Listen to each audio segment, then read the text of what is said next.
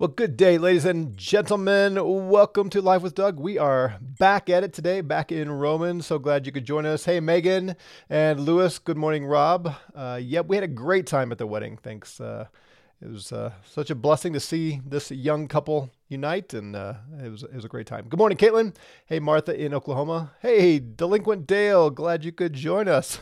got your paper yesterday or the other day, ready to uh, get out my red ink. All right, so we are in uh, Romans chapter 13. Remember this, it's been a while, huh? And remember, chapter 13 follows chapter 12. See how that works? And of course, none of those chapters are in the Bible. Those are just things for reference that we have put in. But at the beginning of what we call chapter 12, Paul says, present your bodies as living sacrifices. We are to give all of our being, body and spirit, body and soul, heart, mind, strength, all of it. Give it all, lay it on the altar as a sacrifice, a living sacrifice to God. Yeah, Edgar says, let's review starting chapter one. I'm tempted. Don't tempt me. well, I'll do that. Um, we have a standing joke at our home fellowship that no matter where I'm at, uh, we find our way back to Genesis one, and then overview the whole the whole scripture to get to the text we're in. I like to do that because it's all one story. Anyway, uh, present your bodies as living sacrifices, holy and acceptable to God. And then remember, he said, don't be conformed to this age. Don't do that, but be transformed by the renewing of your mind. Think differently from this age, he says. And then we've been we've been observing all these um, uh, expressions of that, all, all the, the ways that we are to live out the different thinking. And in chapter 13 that we looked at before our break, uh, we saw that we are to submit to the governors, the government, the rulers, which is hard right now, the uh, the politics is just sucking all the air out of everything. Right? You had a big Iowa caucus last night for the Republicans, and on and on and on. And we can get tired of it. And there's plenty to, um, plenty bad to point out, plenty things to complain about, uh, plenty of corrupt people. But Paul says, Submit to the governors, for they are God's ordained rulers over this. And picking up in verse 5, for this reason it is necessary to be subject. It is necessary to submit. Uh, su- to be subject to submit, it's a it's a synonym for obey. It's what we see in Ephesians 5, for instance, with wives to their husbands. It is necessary to subject ourselves, to submit ourselves, to obey the government, not only because of wrath, but also because of the conscience. Uh, the wrath part, remember, is he said the, so- the, the state wields a sword for a purpose. They are to con- condemn evildoers, and the sword is punishment. So he says, submit yourself to the government not only because of the potential wrath of the government bringing the sword to bear, but also because of the conscience. For because of this, you also pay tribute. The conscience is that sort of inner voice that we have that tells us we, we want to do what is right. We want to do what is good and pleasing to the Lord. And so we submit ourselves for conscience sake as well. For because of this, you also pay tribute. That's another word for taxes. We pay our taxes because the governors are servants of God, ministers. Uh, the Greek word behind this word servant is the word for which from which we get our word liturgy. Now we've made liturgy something different in common church practice today than uh, from what it was in the Bible. Uh, but that's what he says. These are liturgists. These are ministers of God, the governors are. Uh, and on this very thing, they're attending continually. So we are to support them. We are to pay taxes to support these full time ministers who are commending the good and condemning the evil. I see Caitlin there says not tyrannical government. Yeah, that's uh, that's a worthwhile question to entertain, but we just always have to be careful because we can certainly um, start defining tyranny differently from what it should be. In other words, it, it's easy to get to a place where things we don't like, we call it tyrannical. Tyrannical. We just have to be careful with that. Uh, there is a uh, again. I remind you that the the government in place when Paul wrote this was not exactly a righteous, upstanding government. So, anyway, uh, uh, we talked about this. I think you know, in a, in a republic, we do have a voice, and we should exercise that voice. We should vote, and and so on. But don't get swept away with all the uh, propaganda on either side, and take the force away from what the scripture tells us here. All right, so that's that's what we covered uh, before. Continuing on, he says, "Render therefore to all their dues, to him tribute, the tribute." To whom custom, the custom. To whom fear, the fear. To whom honor, the honor. So it's still in the context of governors here, of rulers. Pay them taxes or tribute. Pay them the customs that uh, that they demand. Fear them and honor them as those ministers of God for our good. And then he says, To no one owe anything except to love one another. Now, you, you hear me harp on context all the time. I I've encountered people who've taken this verse, owe nothing to anyone, and uh, you know, tried to persuade me that all debt, financial debt, is sinful. Uh, maybe it is. I don't think so. I hope not, because I have a mortgage. uh, but I don't think you can make that case from this text. Uh, yes, there's money involved in the previous verse about taxes, but that doesn't seem to be the point. The point is submit to rulers, they are owed honor as well as the taxes. And it goes on to say we are to love one another I think that's the point. I don't think his primary concern here is taking out a loan. There's nothing in the text about taking out a loan. So I don't think that's the point. I think he's saying don't owe anyone anything. If you owe taxes, pay them. Uh, if you owe respect and honor to leaders, pay that respect and honor, right? Say the words and, and treat them accordingly. And then he's transitioning to where he wants to go now the only debt that you are to maintain is loving one another. Interesting that he uses the term debt here or obligation in the context of love. Have you have you ever encountered someone who uh, their understanding of grace and the gospel and love those concepts, those you know, biblical Christian concepts, um, who render those concepts as direct opposites to obligation, to work, to duty, those kind of things.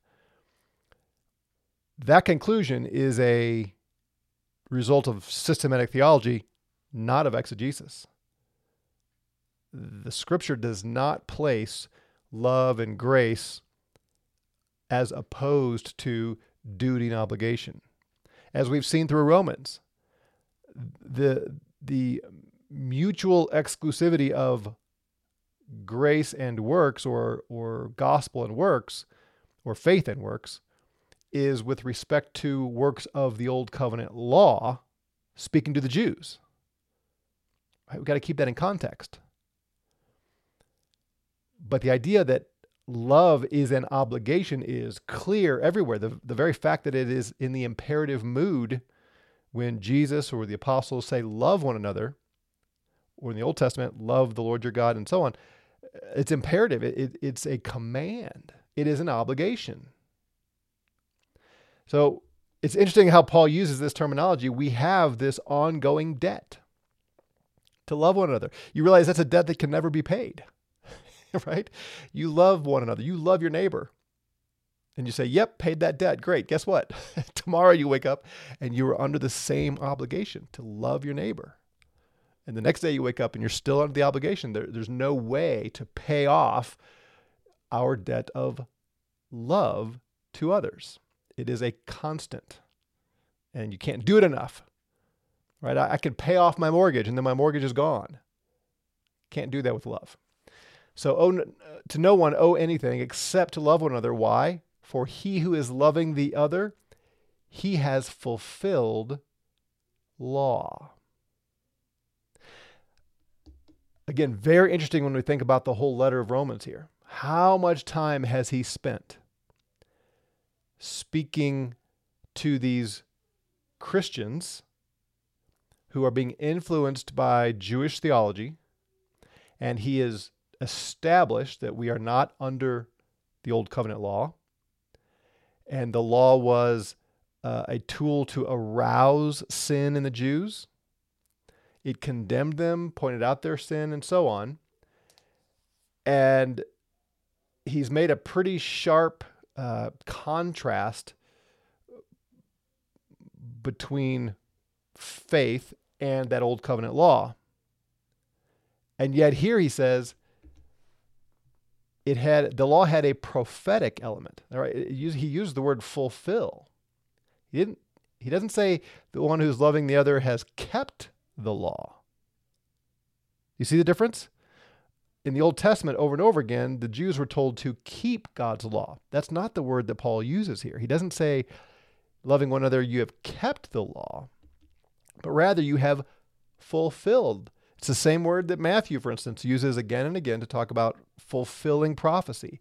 There was a prophetic element here of law that the person who loves another is is fulfilling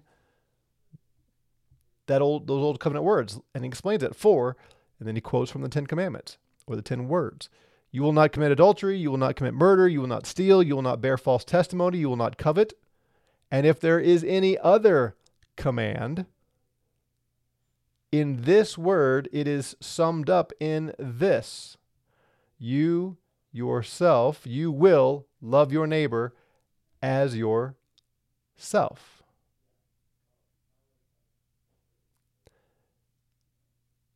Think about that. Think about how the Jews went astray here. And I'm going to set this up not merely to point out their failure, but we can do the same thing today. But what did the Jews do? They are given these commands by God. And by the time Jesus comes, and it certainly happened centuries before that too, but Jesus shows up on the scene, and there was such pride in having this law covenant. That they really didn't care about the purpose, the intent, the the the expected outcome that God had given in laying this law before them. They they they were all about the rules and defining the rules and guarding their interpretation of the rules that they entire they missed entirely the purpose of the rules. Uh, one of the things that uh, my family does with my brother's family in St. Louis is uh, every year we pick something that is going to be the the theme for our Christmas gifts for one another, and then we get on Facetime and we all open the gifts, and it's it's uh, it, it's secret. So you know, I'm I draw a name out of a hat and I decide, and that's the person I'm going to buy a gift for, in my brother's family, and then uh, whoever opens my gift has to guess which one in my family bought it for them. And this year the theme was games, card games. So we bought a lot of card games. So we we had a lot of fun over the Christmas season uh, playing new card games. And you know, one of the things we have to do with games we've never played before is we have to read all the rules, right? We're trying to figure out what's off limits. What do we? Uh, what, what are the boundaries here, and how does this game work? Have you ever played a game with someone who is just consumed with the rules and they don't really seem to care about the game itself? That's frustrating, isn't it? but there are people like that. And that's, you know, silly when it comes to games, but sometimes I'll admit I'm pretty competitive. Sometimes I get frustrated. It's like, wait, uh, okay, yes, we need to play by the rules and call me out if I'm not playing by the rules. But the goal is to win the game. The goal is not to play by the rules. You see the difference? The goal of playing a game is to win. The goal is not to play by the rules, even though you should play by the rules. Well, the Jews did the same thing with the law. They didn't recognize the purpose of the law they got caught up in the rules. And Paul says here, all these rules don't commit adultery, murder, false testimony, and so on. They're summed up in this, and and they they are fulfilled in this: love your neighbors yourself. What was the goal? Love. What what why did God give them the law? And it, he's answered it in different ways already, but here's another purpose for the law to get to a place where they would love. If I love my wife, am I going to cheat on her? Of course not. If I love other women, am I going to commit adultery with them or lead them into adultery? Of course not. If I'm single and I love a single woman, am I going to commit fornication with her, lead her into a place where God's discipline or wrath will come upon her? Is that loving? Is that loving her? No, it's loving myself, right? I want my pleasure here and I don't care about the consequences for her. If I love my neighbor, am I going to take his stuff? If I love others and I'm called upon to give testimony in a courtroom, am I going to lie, knowing that my lie may bring harm to the person? Or conversely, if that's the defendant, uh, what about the the one who's been offended? If I know that this person actually did the crime and I saw it, it's not loving to the victim to lie and say, no, no, I didn't see anything if I love others, am I going to want all their stuff? You see the point? God gave a list of rules here. And one of the purposes, the, the end game here was that we would love. They were ways to show us how to love one another. So imagine you're this, this Roman church, and you've had all these battles about the law, and Paul has, has laid it out. You're not under the law. Don't let the Jews bring you into the law the the law is good, but it was it was enslaving because nobody could keep it and just arouse sin and, and all this. And you, you you want to have a negative view of the law, and as Paul makes very clear, the negative view should not be of the law, but of sin in the Jew. And after all this, Paul says, however, you can fulfill what the, the law was given for love your neighbor as yourself. He says it again as he wraps up. Love to the neighbor works no ill. The love, therefore, is the fullness of law. The goal is love. The goal is always love. And we get almost a, a, a definition of love here by negation. If you love your neighbor, Paul says, you will not work ill or evil or bad things for them.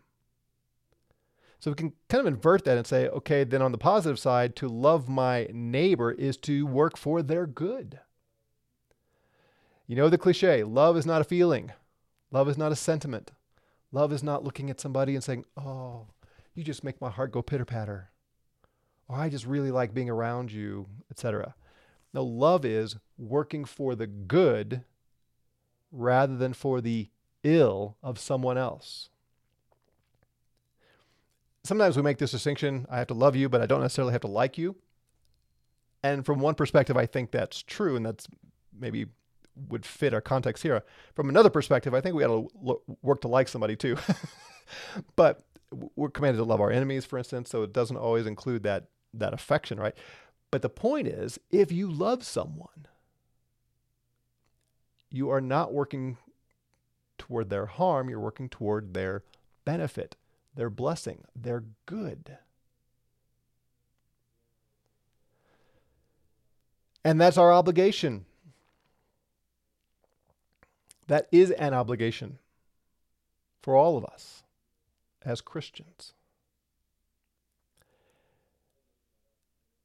This is another reason that I continue in our home fellowship, and I do this with you all to try to knock down some of the walls of systematic theology. We, we and you know I focus on focus on this a lot, right? That we, we get so heady and abstract and theoretical, and we love to. I mean, the, the truth of the matter is, when I uh, put some provocative titles and thumbnails on our series on uh, the last days and the kingdom and tribulation, all that, you know, my my viewership goes up exponentially with those kinds of lessons. I expect my numbers to be quite low on this one. So often it seems like we are we are uh, titillated by the maybe that's not the right word, but you know what I mean. We're, we're we're excited about the theology, especially if we can argue for our position and fight others and do battle, you know, Car- Calvinists versus Arminians and so on. And how much time in comparison do we spend thinking through how much we love others? How much time do preachers spend preaching and teaching on loving others? It's it's our obligation. Owe nothing to anyone except the debt of love. We have to spend adequate time. We must, as Christians, spend adequate time evaluating our love for others and purposefully pursuing the good of others. And and it, he he doesn't restrict this to Christians here. Elsewhere, yeah, we are told the the priority is a household of faith, but he doesn't limit that here.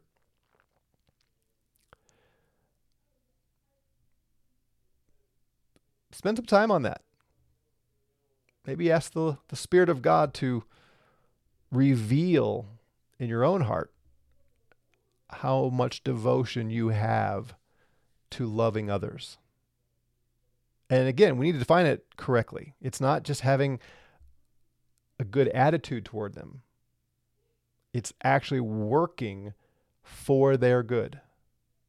Regardless of what you think of them, regardless of how they respond to you, regardless of what they have or haven't done for you, just looking at the human beings that we come in contact with in our home, on our street, like literal neighbors, our coworkers, family. We have an obligation given by the Lord Jesus through the Apostle Paul, an obligation, a debt to pay of doing and working toward good for others. Have you paid your debt today? Did you pay your debt yesterday?